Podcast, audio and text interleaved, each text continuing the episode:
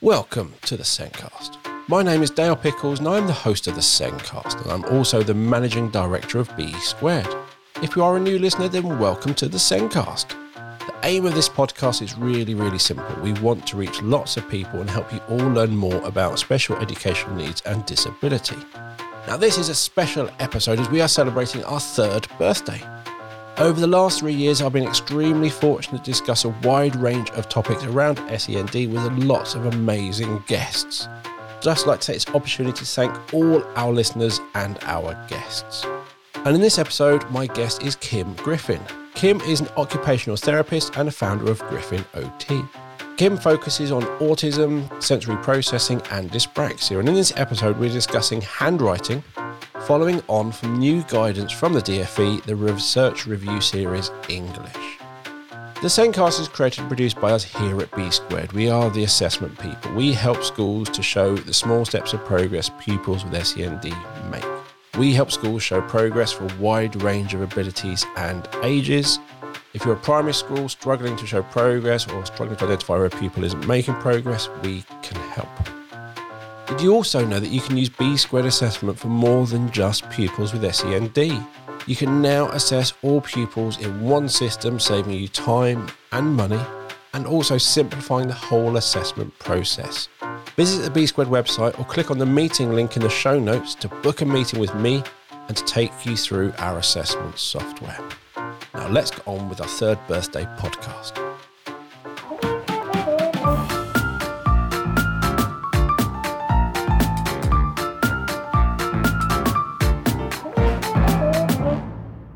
In this week's show, we're discussing handwriting following new guidance from the DFE, the Research Review Series English. My guest this week is Kim Griffin. Kim is an occupational therapist and founder of Griffin OT. Kim has been working in SEND for the last 20 years with a focus on autism, sensory processing, and dyspraxia. She also provides additional training and support for sensory processing and motor skills like handwriting on her website, griffinot.com. Welcome to the show, Kim. Hi, Dale. Welcome back. My handwriting is atrocious. We Won't go there. And most people in the adult world do type a lot more than they write, but handwriting is still a big part of schools. What does this new guidance say, and what is best practice for teaching? Okay, so handwriting is definitely a firm favorite in schools, and I I can't see it disappearing out of school curriculums anytime soon, personally not until the budget for IT increases a lot more, which it won't. So, yes, we're stuck with handwriting. And I think what I quite like about the research review series is that it's it makes it quite clear in terms of it, it obviously it includes the phonics and all of those elements, which is not my area of expertise, but it looks at handwriting as sort of that separate skill and looking at um, the underlying pieces of spelling and writing for composition. But I really like that it also includes that children need sufficient working memory to plan and write as well. So it brings in that element as well. There's also some specific recommendations in terms of teaching handwriting. So we can run through them as we go through today. Does it sort of mention, discuss, elaborate on like the language and literacy link? Yeah, there there are components in here which pull up on language. Yes, it, it definitely does. And I, I quite like that element of it as well, because obviously, so for me as an occupational therapist, writing is a motor skill. Yeah. Like the physical bit of holding the pencil, writing the letter, knowing what that looks like. You've then got the visual perception skills of actually getting that letter in the right place on the page linking the words together, leaving spaces. But the, the other foundational piece of writing is ability to compose. So yeah. you've got your language in there. So if you don't have great spoken language, actually moving that into writing is going to be trickier. If you don't have the vocabulary, using the vocabulary is going to be trickier.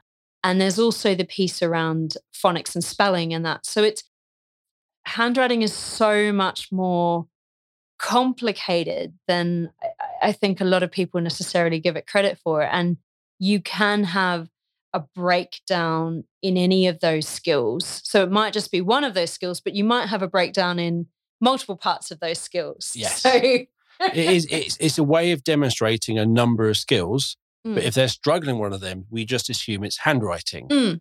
whereas there's a lot of things before that Yeah. phonology and many other things that we've podcasted about before and i do think the fact that the things like the pre-key stage standards you look at reading and writing there's a Mhm. lot of guidance but Mhm. spoken language i'm pretty sure it just covers the entire key stage so it's out spoken language it doesn't matter it's kind of what i pick up from that but it's Yeah. actually it's really crucial and you need to have a lot of that before you can even get to the writing and the handwriting Yeah, and and there's a piece around just coming up with and formulating and organizing ideas. So quite often if handwriting is terrible when the kids get that bit older, it typing is recommended.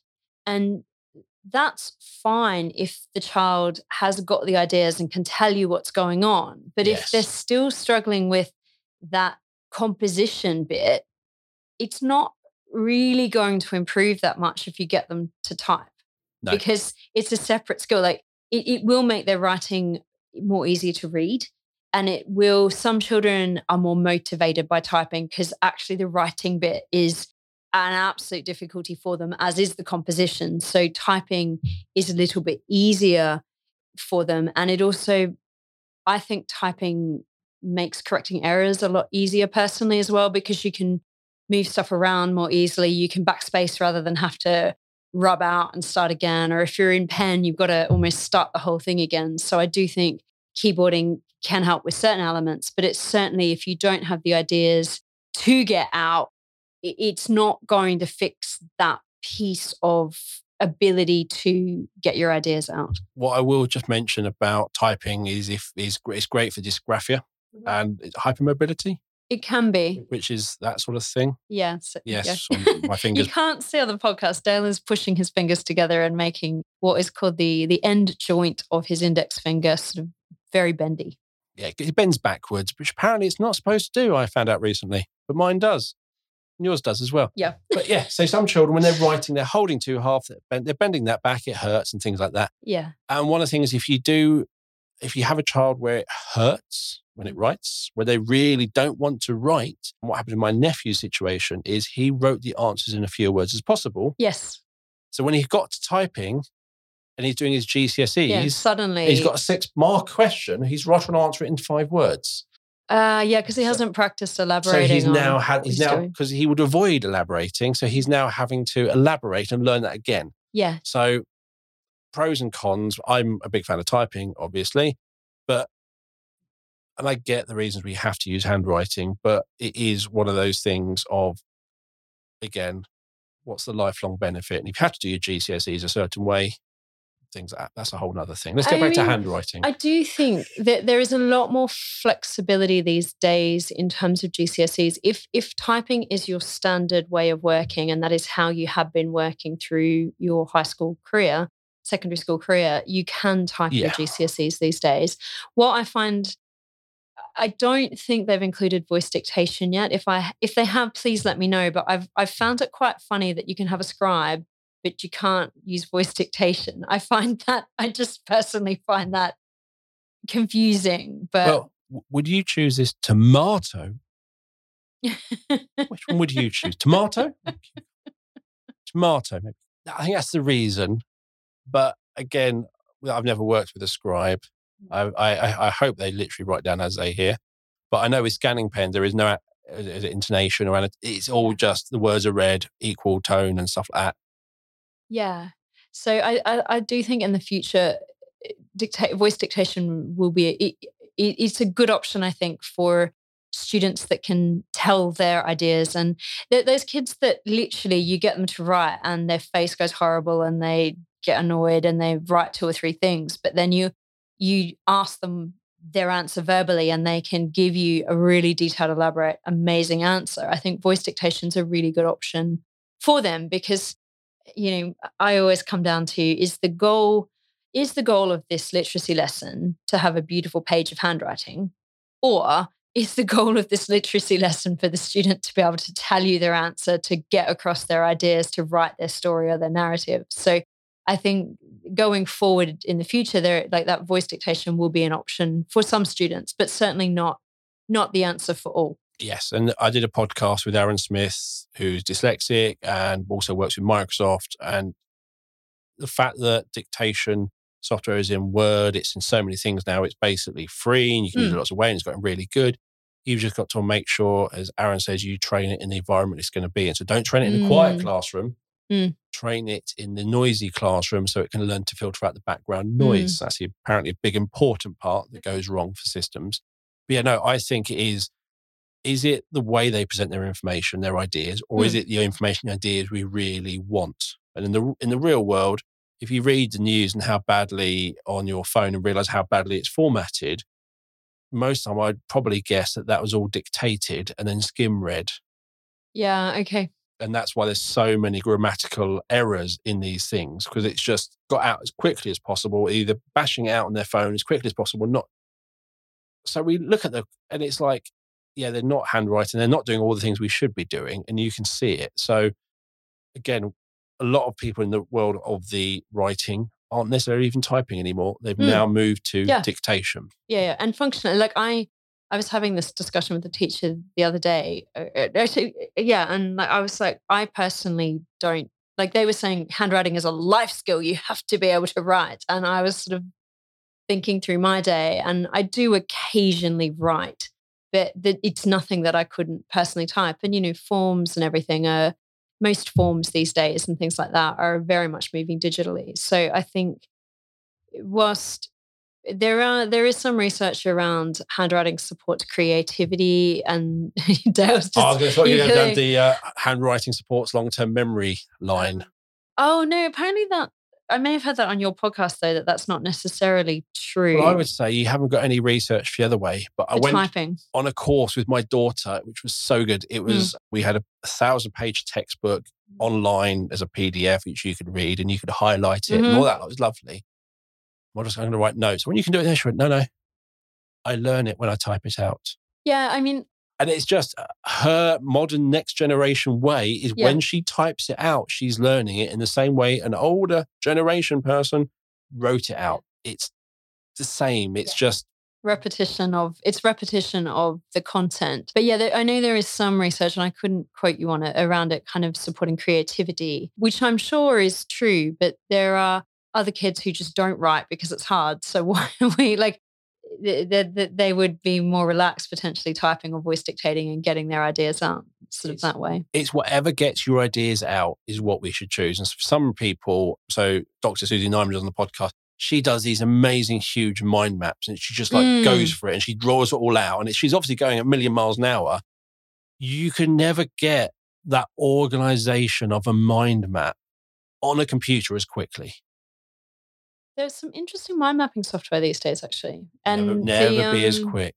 I, there's also some really interesting Jamboards in Google Chrome and that where you can actually do.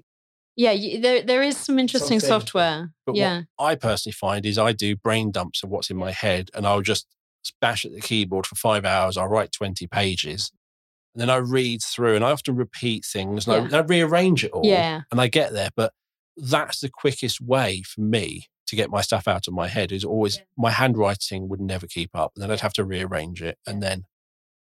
But let's talk about the benefits of handwriting because that's what we're supposed to be talking about rather than bashing it. Let's no, let's talk about handwriting. What what is what does this new research say? the things that I'm really happy to see, let's say, in the guidance is firstly that they are recommending that children should be learning unjoined handwriting first.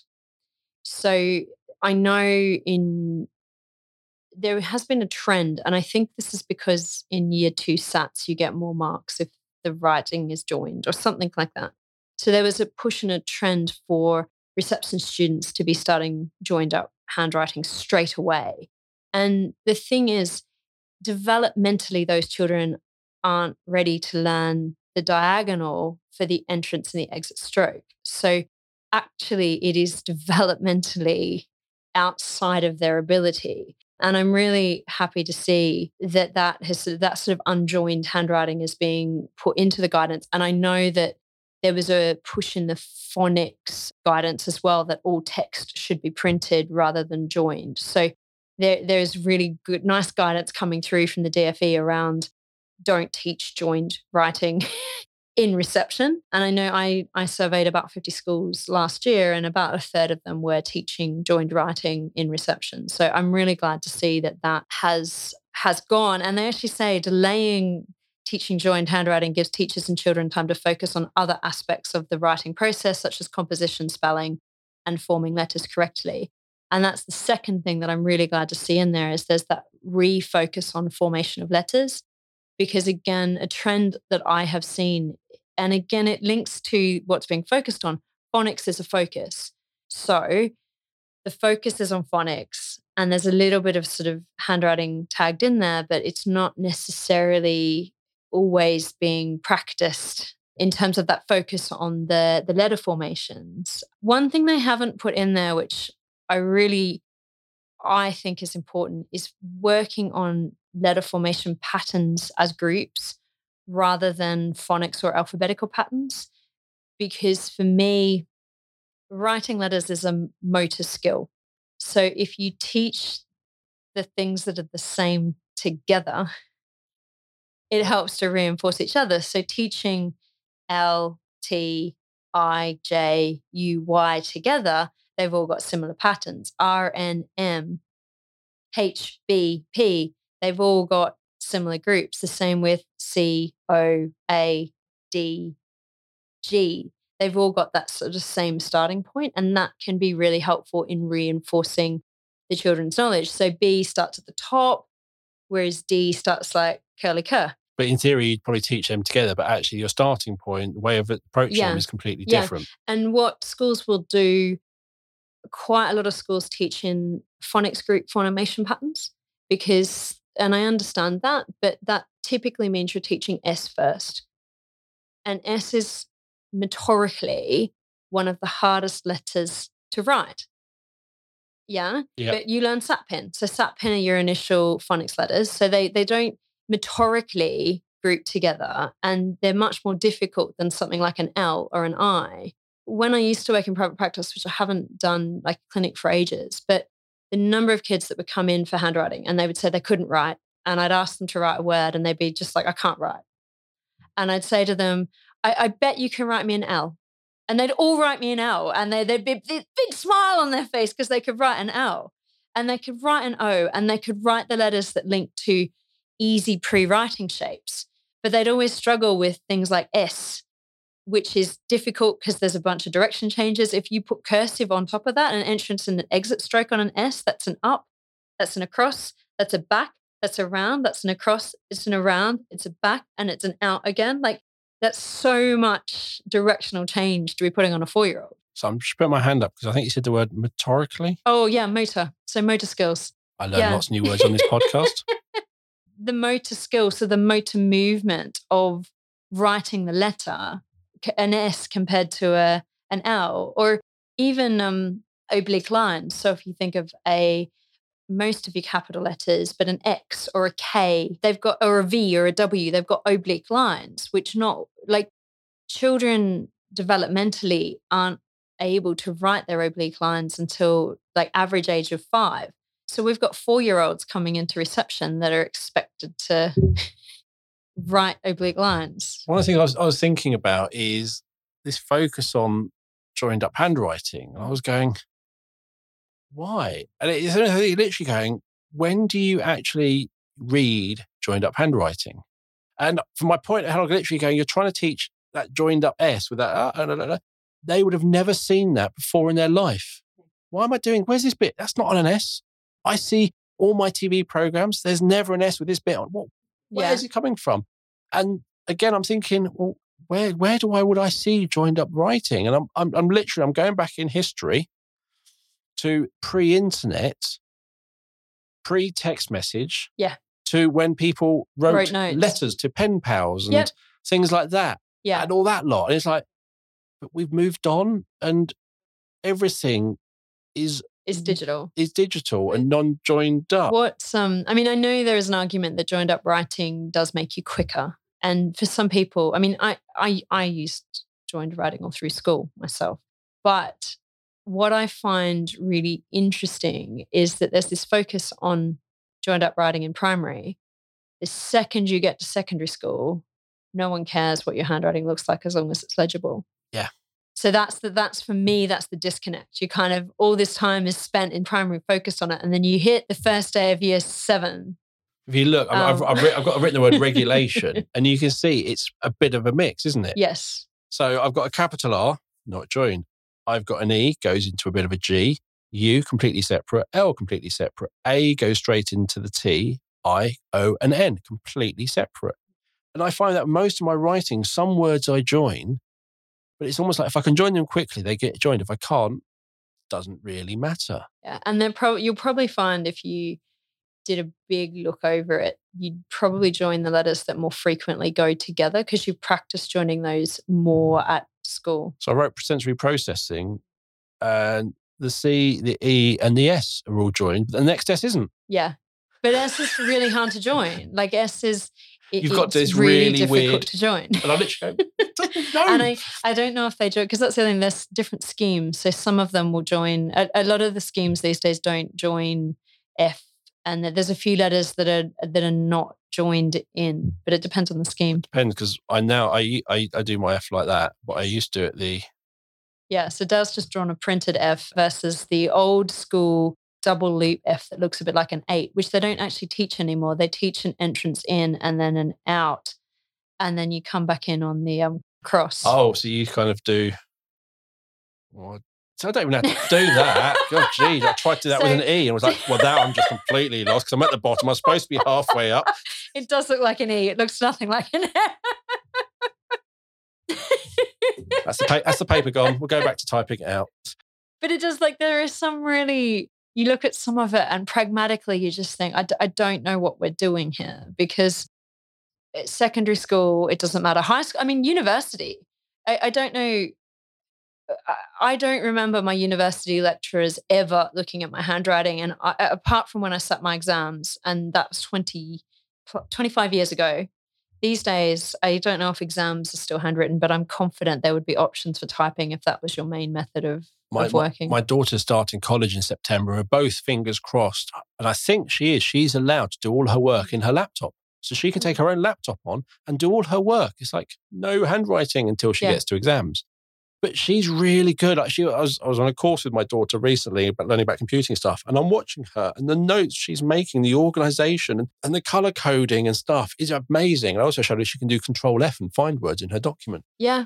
it was just it's not like she's being lazy is she's still structuring it and formatting it and laying it out it was brilliant to see and i hope she's allowed to do all these things digitally Yeah, she she will be because I've the little bit of teaching I've done. Like the, the students all turn up with their laptops and just sit. I mean, we were working on Google Docs, just like here's here's the set work. Everybody get in your group, format the Google Doc. Like, love it and it, it is so much easier to format information digitally. Like compared to you, I would have been highlighting stuff, writing it down, highlighting it in a color. If I made a mistake, I've either got to start the page again or kind of fit it in somewhere else. Whereas if you make a mistake in a in a Word doc, you can just go back up and fix it.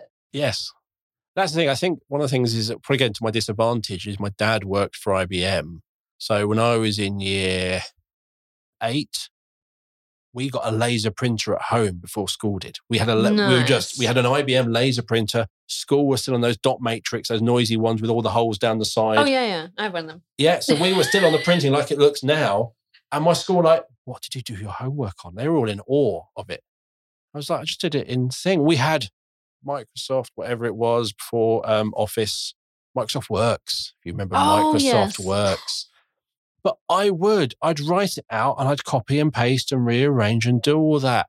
And then I'd go into school and I had to do that by hand. And I literally just went, and I think that might have been part of my problem is like I had an easy way of doing it at home and a really stupidly complex way of having to do it in paper, rearranging it all and rewriting it. It's like, why? It was yes, no, that's my part. That, that's part of my reason I'm not a fan of handwriting is I had an easy way And write I it mean, all out some again. people love writing. I know people who've written whole books out by hand because they prefer writing out by hand, and that's fantastic. But we live in a digital age, and our, our kids are going into.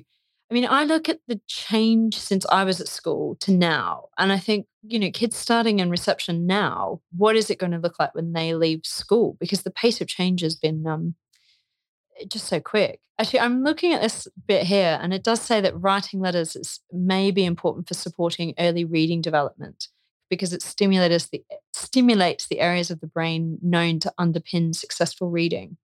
So there's some evidence to link reading and and handwriting in the I, early I, I years. can, yeah, I, I can imagine that. The yeah, I, I literally, as you were talking about that joined up S and seeing that shape and looking at going, well, I've never seen that in my life, Hmm.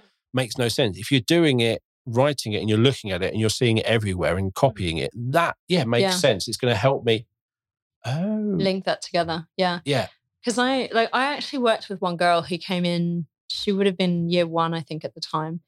And she her school was using a cursive first approach. So joined joined first approach. And she couldn't actually identify the joined letters. It's exactly as you say, like she couldn't identify that S. And she just had made no progress. And I spent She's actually one of the easiest kids I've ever worked with who made the most progress in the shortest amount of time. And all I did was teach her printed letters in letter formation groups. And within about two months, we had her writing. And she just, until that point, had hardly written anything because she just couldn't figure the letters out.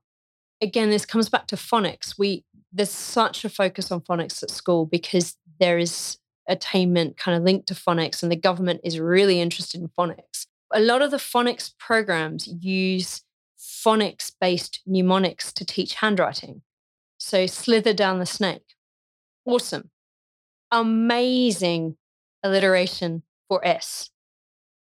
But if you don't have a visualization in your head of a snake in the shape of an S in the correct orientation, it's not necessarily going to help you remember how to write an S.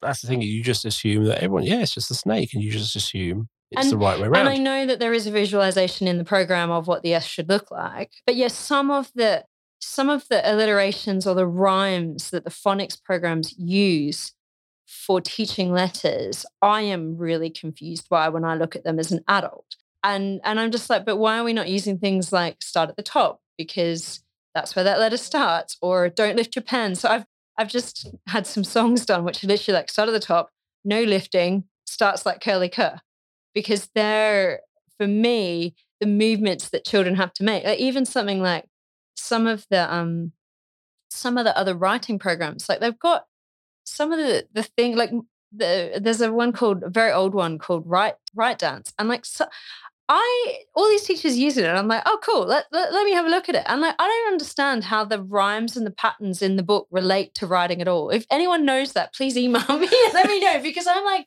I don't I don't get like I know that these are general movement patterns that you do see and the body and the and the pen needs to make, but I don't know how they're teaching a child to write the letter B. Like I I, I I'm not sure. When when you started talking about let's go writing of the same formation, I went to a much more complicated, which are let, letters which go together, like sh.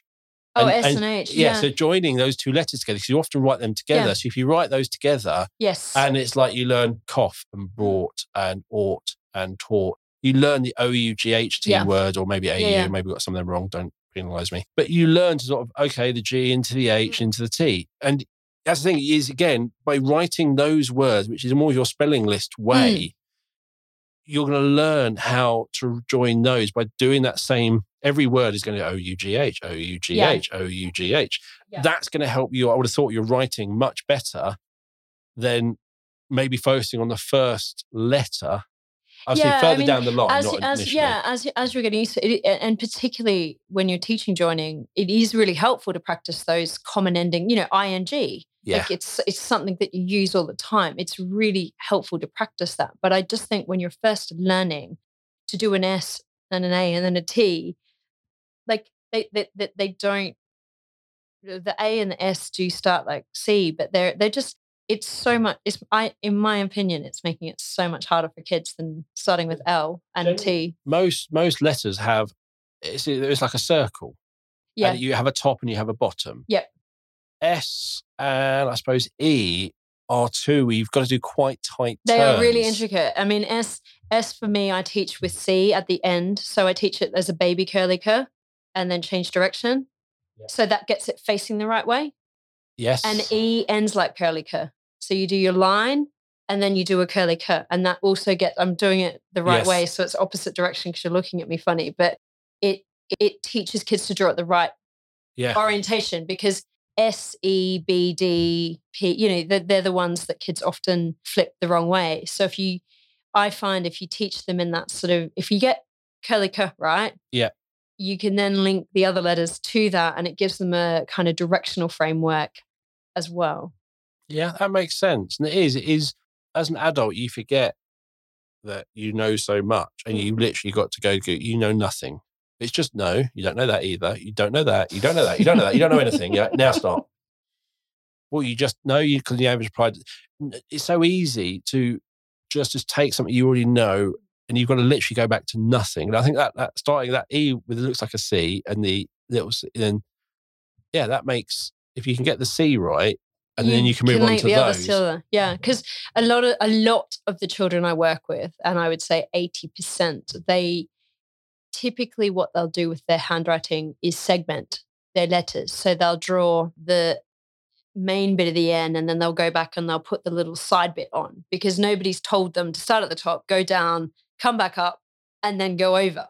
So they're the same with R and M. They'll do like bump, bump, and then go back and add the little bit, or they'll do the same with P. Like they might do a circle, then add a side. So, so they're not necessarily explicitly taught this is the rule and this is the way that you're drawing. So, and I mean, probably uh, we, we, we were talking about dyspraxia earlier, but if you've got dyspraxia, that planning element of how to actually form your letters is really tricky.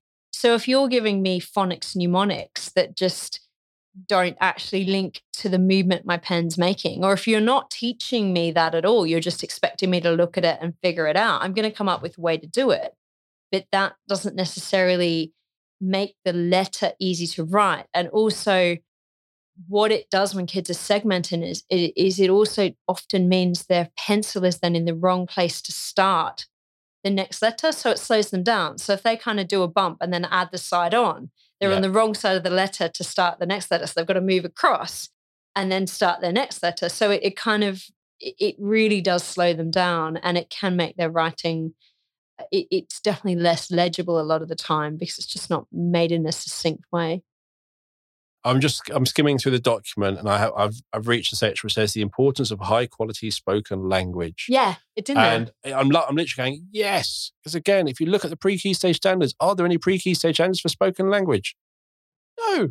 No, I was I was really just- excited by this It document was like though. oh! and, and I, again so whenever I do talks I often put in a slide about the importance of spoken language and I'll link to the language literacy link which I did a podcast with Wendy Lee and just going you kind of are literally it's almost like you've got the wrong answer in the math equation. Where's your working out? Yeah because you're working out Mm. helps you see where you've got Mm. your miss bit. Whereas when you're writing down that's like literally where's your working out? Where's all these 54 steps you got through to write it down?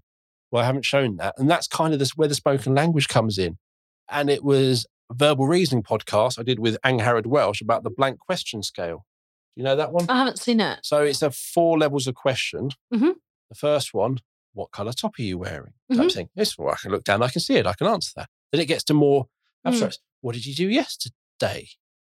Well, actually, that's quite abstract now. Yeah. So you're now going, oh, that's quite a long way. So let's go. That might be number three. I can't remember. But number two might be, what have you done for this? And you go, oh, right, just before I was. And it is this level of abstractness. And I've probably got them all wrong. So if I have got them wrong, sorry, Angharad. But I know the fourth one is kind of like, why did you hit your brother? yes. Why? And And it's like, what Yeah. do you mean? Why did you hit your brother? I don't know. What do you mean you don't know? Right. So what were you doing? You go through it and you build the story up with your child and he tells you, so I hit him. You're like, why not? But the reason when I asked why I didn't is he couldn't bring it all together to tell Mm. me. So you then sit there, well, you were sitting watching TV. Yes. So you've now put a location. Mm. What were you doing? We were watching this pro and you're literally piecing it all together. Mm.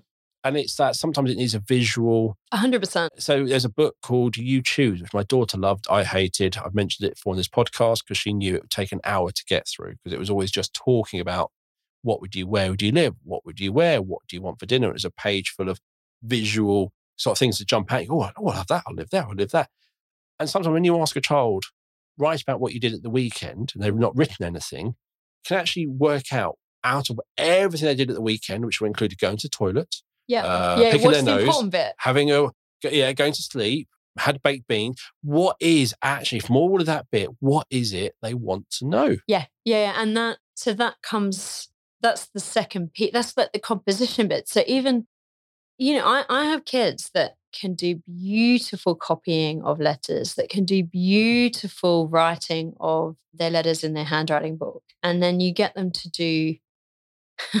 you know answer questions that are particularly some of that more abstract stuff and they they struggle with it so it's that that is the composition side of writing which is completely different and if you've got a child that's struggling with that no amount of handwriting practice or keyboarding practice or voice dictation is going to support it it's No. going back to well a are there underlying develop like language dis like is there a, an underlying language disorder or something that we need to look at from a speech and language perspective and yeah exactly that in terms of supporting them to break down the question because like I used to do some work with kids just even breaking down questions because they they couldn't pull out the important bit of a question which I think is done a little bit more like I have seen it done in secondary a bit more but I'm not sure how much it is done in primary even these days. But it is it is that that scaffolding sometimes is needed for those kids who who struggle so it might be right through even for some kids giving them a a boundary around, you know, write me three things you did, or or write me, you know, one thing you did with your mum, one thing you did with your dog, one thing you did in the garden, or Yeah. you know, or three things you saw, or just scaffolding it a little bit more can help to provide answers. But it is. But if you're just literally asking them to write and they're not doing it, you could be so many things. Mm. It just, and you need to have that understanding of all those steps Yeah. before writing it down. You said you might have a child who has the most beautiful handwriting when she's copying or she's doing that, or she write this poem out, you write it out. Yeah. Now write your own poem. Whoa. Sorry. That's it is. It's it so it's there's not yeah, there's no handwriting, but the issue isn't with the Mm. handwriting. But it is all everything's about removing those barriers. And I love the fact that that spoken language, which it also talks about the use of so again, it's you modeling. Yes. Lots of modeling as well. So that also is what you did at the weekend. Yeah. so yeah, you're literally I- helping them understand, oh, so they went out. Did I go out? Yes. Where did I go? And here, cool. I can say that. You're literally helping them work out how to, which part of what they did is the important part. Is there anything you don't like in this? in the document. I must admit, I am not an expert on the phonics and reading bit, so I haven't read that particularly thoroughly. So I'm sure that educators out there will have. I just, I'm just hoping it doesn't say if phonics don't work, do more phonics. And if that doesn't work, do more. And if the first three levels of phonics don't work, let's try something else called phonics. Yeah, I just, I was just really excited to see that bit more of a focus on writing, and as you say, sort of the, the spoken language. The the the reading and phonics is not my it's not my area of expertise. I know that there is a huge push for phonics, and I know that there is evidence around that. But I also know that there is evidence uh, for other options. There are Phonics works for most. yeah. And one thing one thing I know I was chatting to a teacher very recently around just some of the schemes you having to actually when we were talking about this this morning around B squared, sort of you can set that rate of moving on to the next stage. Yeah. We're setting a rate of 80 to 85%, and you can move on to the next stage. And I know that some of the phonics programs, until you reach 100%, you can't move on to the next stage. And I know some teachers find that a little bit frustrating because, you know, for that that poor child, they could be spending two or three extra years on this uh, stage, and it it it, can't be particularly motivating for them. That's the thing. That's why I, I'm not a big fan of secure fit because it's like if you can't do this one thing, but you can do 95% of it Mm. all, you can't move on. It's like, so am I not going to make progress? You know, you are going to make progress. Let's do the other stuff. And what you might find is by doing all the other things, it kind of drags that final one up because they use it in a different way or they do things like that. And that's the thing. A lot of the time is you might leave it and then you come back to doing other things and they get it up. And sometimes it might just be just they need more exposure to it. They haven't had much exposure to it because, like Zed, how often do you get exposed to the word Z? When you and go to the zoo. Q, Q and Z. Like most kids get to Q and they're, or most of my kids, you've got to remind them what it looks like because they just don't use it. If you live in. Quebec, you might be right. But then you're out in a capital. So if you need a lowercase, you're still in trouble. Oh, that's true. But that's the thing. There'll be these things they're not used to it. But if you move the rest on, you'll see more of the Q. As you move on in the world and see more things, you'll see and be exposed more to Q and Z. Whereas if you just sat there going, I know you never see this letter, but we're going to focus, we're going to keep you back until you do. Yeah. And I think, I mean, I do think most teachers are, that I know at least are quite pragmatic around that and do move on. But the guy, like the actual program, they, they just get frustrated in that kind of the actual guidance in the programs is you need to keep banging on with it. So, yeah. So I did do a podcast before with Charlie Pitt Miller, which is about phonics and the dyslexic profile, which is literally Mhm. looking at if they're struggling with phonics. We kind of talked about breaking it down and which part is it they're struggling with. Is it they can go cut a, t, decoded it, then go potato because they can't remember that Yeah. first sound. There's that whole thing. So we've gone through that. So it is worth listening to that. Yeah, so phonics works for lots of children, but not everyone. And if you're doing it, I saw I saw it really made my skin itch. It was a key stage four or five setting. We were still doing phonics because it hadn't worked for the last 11 odd years. You're like going, really? Well, it's what we were told we had to do. And you're also going, oh, that's, if something hasn't worked for 11 years, Unfortunately, there are kind of elements in the in the guidance that kind of keep keep pushing it rather than moving a bit more pragmatic. I'm an OT. I'm very pragmatic. So like, I, if it's not working after the first two years, I'd be like, "There- there's got to be a different system here. Probably after the first year. Yeah. So that that's sort of the new bits and pieces there for handwriting. I'm just trying to think. Is there any other? Do you have any other questions about handwriting, Dale, or anything? No, I like. Yeah, I, I again, I literally love the fact it's not the focus isn't on this cursive as it yet. If you are changing your approach to writing, and you're, you, let's say you are a school who've done cursive but no longer are, please make sure you communicate that to your parents. Yes. Because if you have an older child who's doing cursive, you're trying to help your younger child with the cursive handwriting, and they're then you're doing it wrong. Yes. It kind of helps the parent know that not, so that child won't be doing cursive handwriting for a while, or might not at all. Yeah, yeah. There's that piece of uh, definitely sharing that information in your newsletters and prepping your parents that that things are changing. Um, Yes.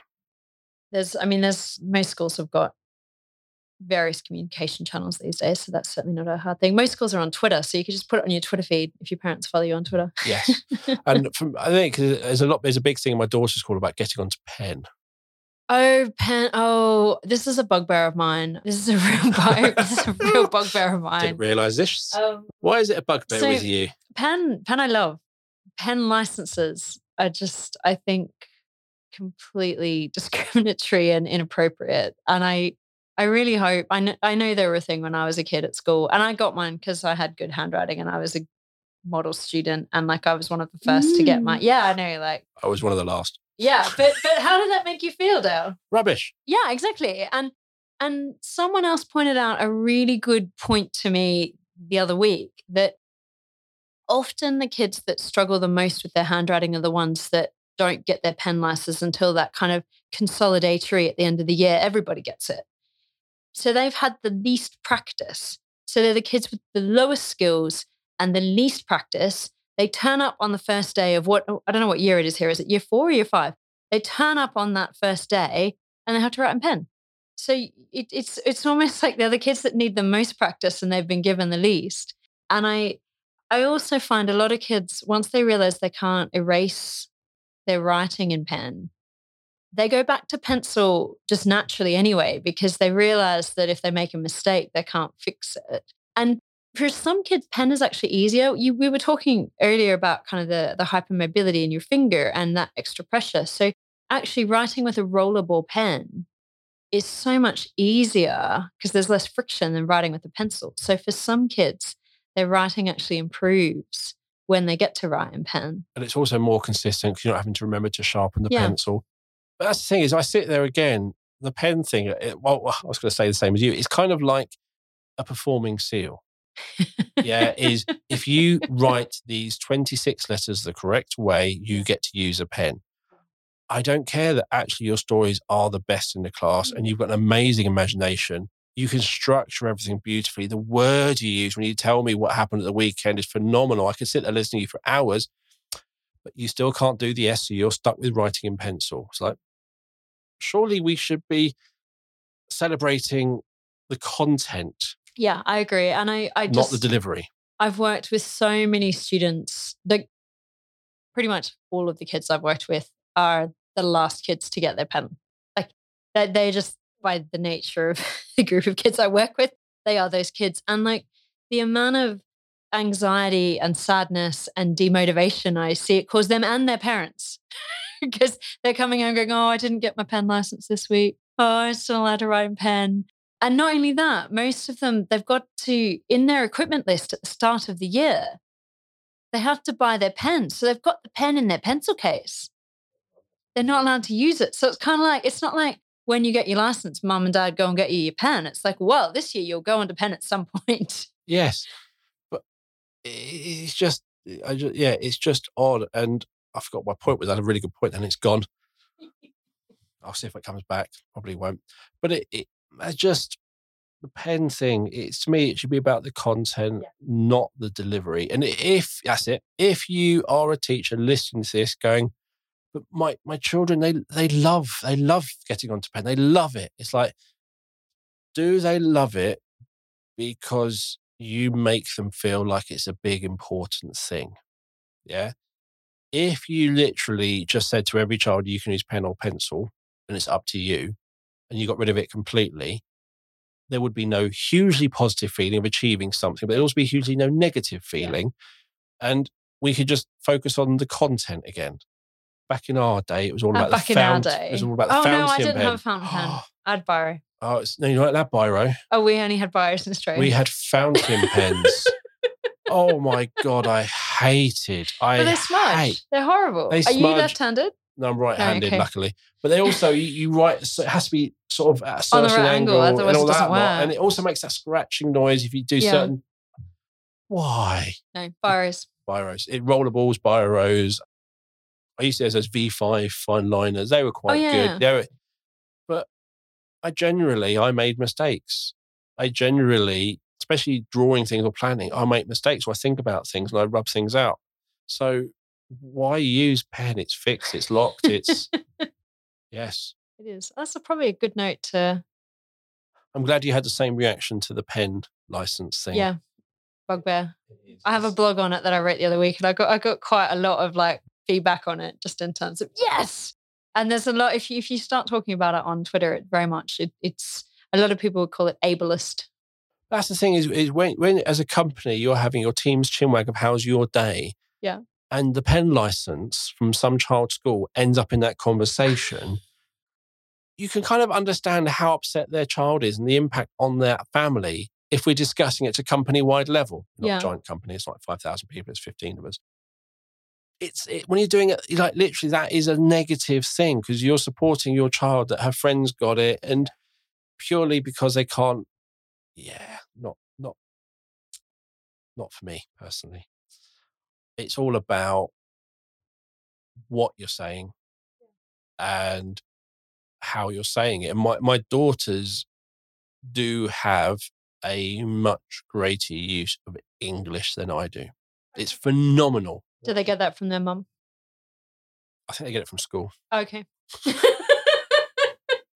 I was hoping to.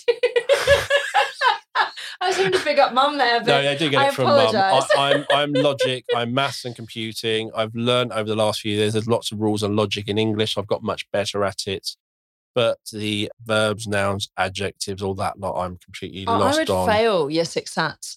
Yes, I, I know fronted. I know. I don't, Front, I, I I don't know. Fronted adverbial, but I know past progressive.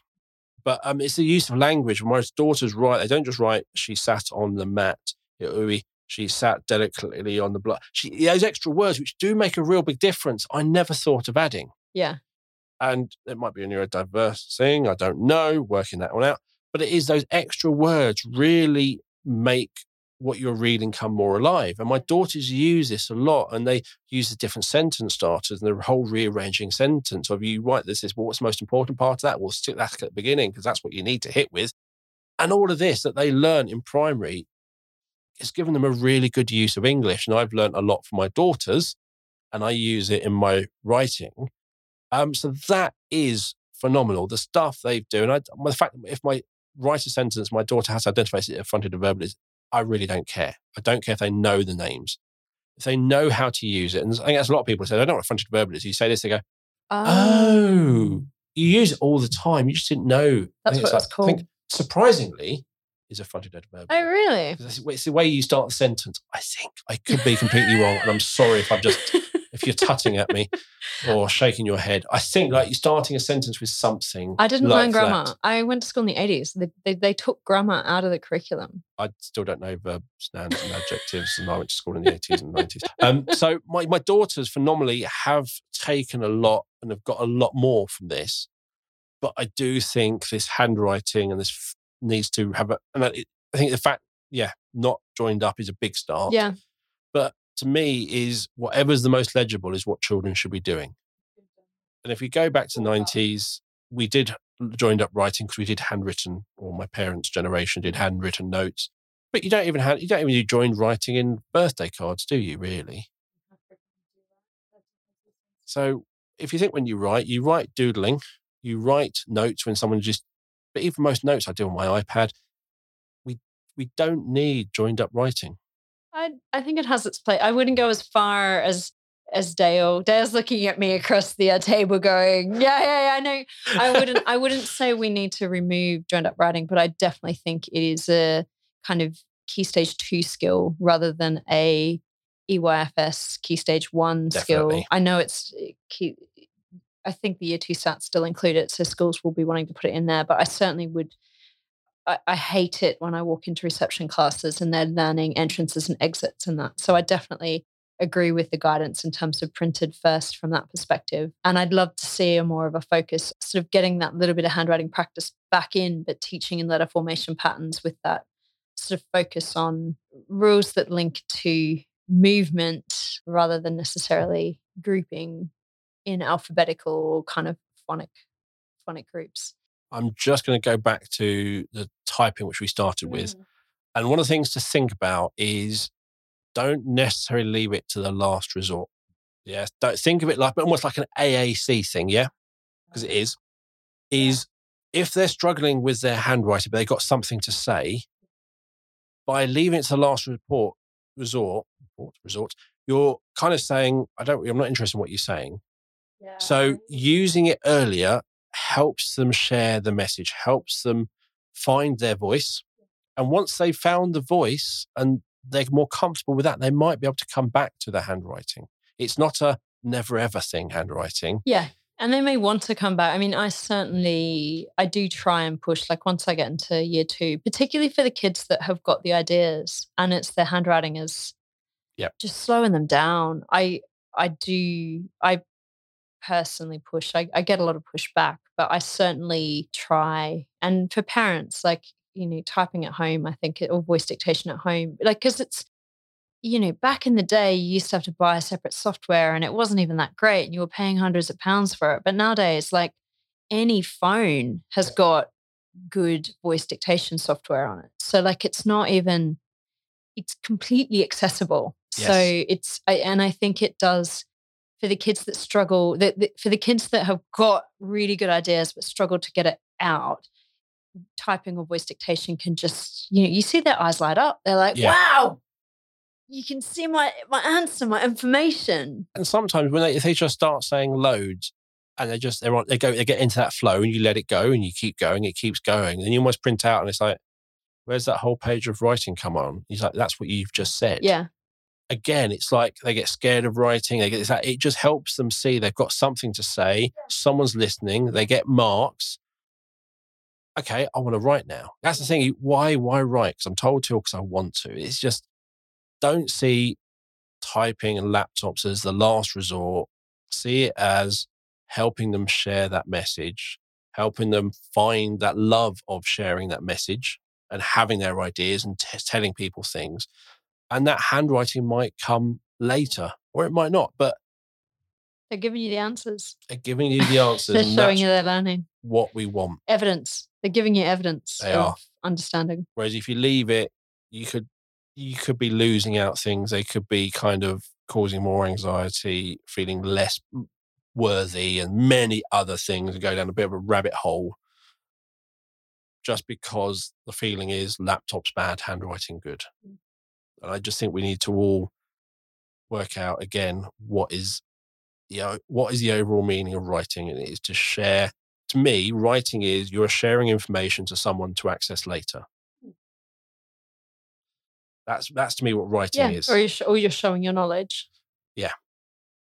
So when you're having a conversation it's synchronous but writing is i write a book i might print off 500 copies for others to read that's what writing's about and however i get it into that format it doesn't matter. There's a load of skills around the writing there's a structure there's uh, all this stuff goes in. That's what's important to me how it got there less so. And if you can get that and then it's just which order do we do it in? Sometimes we get fixed up on this is the way we've always done it to what what could we do? So i think we should end it there because i think we're going starting to go around in circles again so thank you for coming on the podcast today No worries. So it's been great. really enjoyed it. And we'll put a link, if you haven't found the research, we'll put a link to the research in the show notes. So you'll find them on the website or wherever you listen to this podcast. I'll also be sharing Kim's contact details so you can tell her how much you love the pen license. Maybe even send her a copy of your pen license certificate so she can have one. Thank you for listening to her. If you have subscribed already, please click on the subscribe button. You can follow us on social media on Twitter, Facebook, and Instagram. We are just uh, just search for the Sendcast and you'll find us.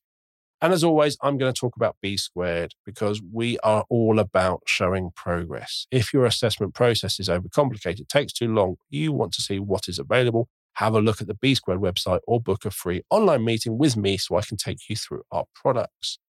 We have a range of assessment products to help all schools show small steps of progress for pupils with SEND. If you are a school in England and still confused by the engagement model, not sure about the pre-key stage standards, or want to a spoken, spoken language, or anything else around assessment, please get in contact. We also have lots of content for schools in Scotland and Wales, so you're not being left out. And you can also find out about our online training, our conferences. You can read our blog, watch our webinars. It is all on the B Squared website. You'll find a link to the website to book a meeting with me in the show notes along with my email address. So thank you for listening. We'll be back next week with another episode of the Sendcast. It's goodbye from me. And goodbye from me. Bye, everyone.